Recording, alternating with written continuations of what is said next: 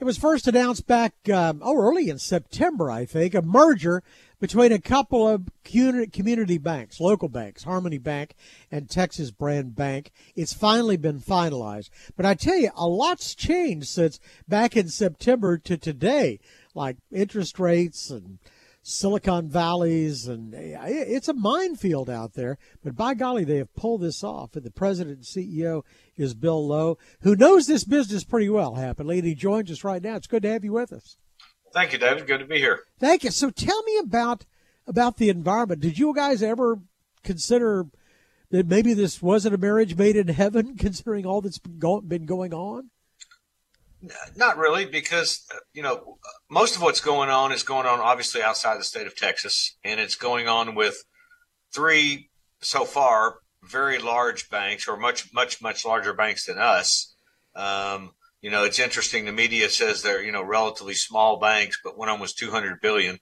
but uh, uh, for us, it still made the same kind of sense today as it did before. We have the synergies between our two companies were still just as valid today as they were in September? You know, we, we talked uh, the other day to, to Rob Kaplan, who used to be CEO of the Dallas Fed and, of course, vice chair of Goldman. And what he was saying, he was the, the worry was that, that the environment might squeeze out banks like yours. And that he talked about how valuable they are, that you'll do deals, you'll help small businesses that maybe the JP Morgans of the world uh, and Wells Fargo's and Bank of America's don't have an interest in. I think that's true, and you know the most recent validation of that to me is was the the Paycheck Protection Program, in which, varying depending on which numbers you believe, you know, small banks like us made, you know, uh, in across the country made somewhere between forty and fifty percent of the of the Paycheck Protection loans. Um, I'll give you an example. Our small bank, and at that time we were a couple hundred million. We had about 500 loans on the books. Uh, we made 1,100 paycheck protection loans. Um, wow. And that's with you just had what a half a dozen branches. Uh, at that time, we only had three. Oh my gosh, that was busy. Well, and, and so so I didn't talk about the footprint of the bank, and it's really interesting. As I show, you've got eleven branches. You're in, you know, five in Dallas and and and Deep Ellum in the center, uh, Cedars and and uh, Bishop Arts and Uptown, but also Waxahachie, Italy, uh, Harmony uh, has what uh, Harmony, I guess, had more banks than had six. They had six. Yes, we yeah, had five. Yeah, and and so you put them together. So are you are you where you want to be right now, or is the idea to continue to grow, or maybe maybe more acquisitions? Well, uh, certainly, you know, we're constantly in discussions with other institutions about you know business combinations that might make sense sometime, you know, in the near or distant future. Uh, and we're certainly always on the lookout for other places for uh, additional branch locations. We've got several in mind right now that we think make sense, but it's still a little early in the process. Plus, we've we, have we have still got to get the, the, the cultures merged between the the two yeah. banks that merged now, and that's job one. Um, uh, when that's completed, or at least moving forward of its own power, hopefully, um, then I'm going to turn my attention to to other branch locations, other possible acquisitions, etc. I know you've got, uh, I think, combined seven hundred million in assets. Has that been pretty steady? Did you did you see any? I mean, any any knee jerk money moving out of your banks and into to bigger institutions because of some yeah, of the fears both, that, both, both, institutions have had some deposit drop offs.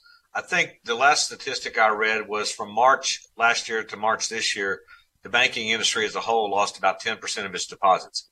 Um, now, you could argue that uh, a bunch of that was money pumped in during the pandemic, so we're kind of back where we started yeah. to a degree. But uh, you know, with the rates jumping up by the Fed, uh, a lot of money has has gone to chase higher rates.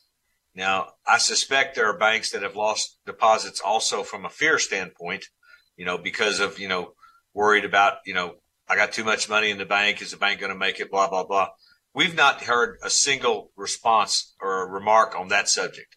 It's not not to say somebody might not have felt that way, but uh, you know what the, the, the, deposits that we say, have seen leave have been primarily you know chasing rates. Yeah, have you got mostly insured deposits? Uh, the bulk of them, yes, sir. Yeah, I, I I couldn't give you exact percentage, but the bulk is. So, what do you need right now? What do, what what do community banks and and and uh, smaller banks need? Do you need there? There's talk about uh, guaranteeing all deposits. You know, going beyond two hundred fifty thousand, whether permanent or, or at least for a while to to calm things down a little bit. Would that help? You know, there's there's also there's there's three proposals that the Fed has laid out, or three possible proposals. One is guaranteeing all banks or all deposits, which has got its problems, in my opinion, because it, that really encourages banks to take a lot of risks. Yeah. You know, that's that becomes a situation of you know, heads I win, tails you lose. Um, the second one is changing the 250 to 500 or a million, which is could be something that worthwhile. Um, you know, you know, they when I started banking, it was 20, then it went to 40, then it went to 100, then it went to 250. You know, so at some point, it's probably appropriate to raise that limit. Well, when other, you when you started with banks, they were still giving away wine glasses if you bought a, a five year CD, right? Absolutely. Actually, yeah. Uh, in my bank, it was toasters, but yes, your point's real valid. Uh, the uh, and the other option they talked about is guaranteeing only uh, demand or, or checking account types because that's where you see the big, uh, uh, the largest sums of money. And, and the, the reason for that is, you know, the idea would be protecting what really becomes operating and payroll accounts for businesses. Um, you know, you, you, can make a case for or against any of those options. Um, it sounds like you'd favor the middle option, maybe boosting the guarantees. Yeah. Yeah, I think they need to boost the guarantees under any circumstance, but at some point, if I think it makes sense to guarantee the, the payroll or the, or the operating type accounts of businesses because they actually, you, you, you may not recall, most people don't, from 08 to 12, they actually guaranteed all, all operating and or checking accounts. Yeah. 100% because for that exact reason. Uh, and that, you know, for example, that was the big risk with Silicon Valley or the big concern was, you know, you had thousands of tech companies couldn't make payroll. Yeah, exactly. And by the same token, in 08 and 09, we were sitting around here every Friday to try to see which Georgia bank they were going to close up or how many of them. Well, and I actually lived through the thing in the 80s when it was which Dallas bank, actually. Well, so, and, and of course, the answer was all of them. right. Just about. really, you know, virtually all of them. And and the savings and loans too. The other concern that I hear about, it, and, and, and the latest I've seen is, is it might be even more of a problem for smaller banks is commercial real estate. And we saw that commercial real estate prices nationally, you know, values overall actually went down. Uh, not much, maybe 1%, but the first time that had happened in over a decade, that they were actually beginning to pull back. Is that an area where you've got uh, some some caution? Uh, we have some caution. I mean, we have we're, we're a very active uh, commercial real estate lender. Uh, everything I read and hear and, and believe in, in the, the, anecdotal evidence is points that the biggest concern or problems are offices, particularly big office buildings, yeah. which of which we have none.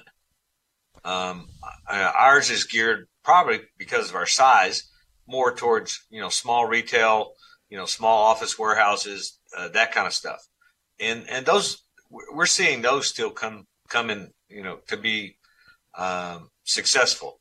Um, for example, you know, the feds are big on what they call stress tests. You know, what do you do in a stress situation? Well, you know, my argument would be that the retail industry, particularly, just went through the biggest stress test possible in the pandemic. Yeah. And, you know, we came through, we didn't have a single past due uh, loan. Now, part of that is or a big part of that, I think, is the fact that, in, as you know, in Dallas, we're probably in the best market in the country. Um, but the retail industry has held up very, very well. The consumer is still holding up.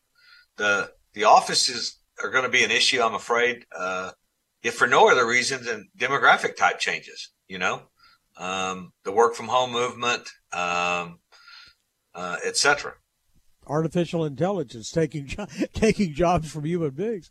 You know, Absolutely. one of the one of the things that intrigues me, looking at the five locations you've got in, in Dallas and Garland in particular, but you've got Uptown Dallas, you've got Deep Ellum, Cedars, and and Bishop Arts, all really sort of funky, growing, and true neighborhoods too.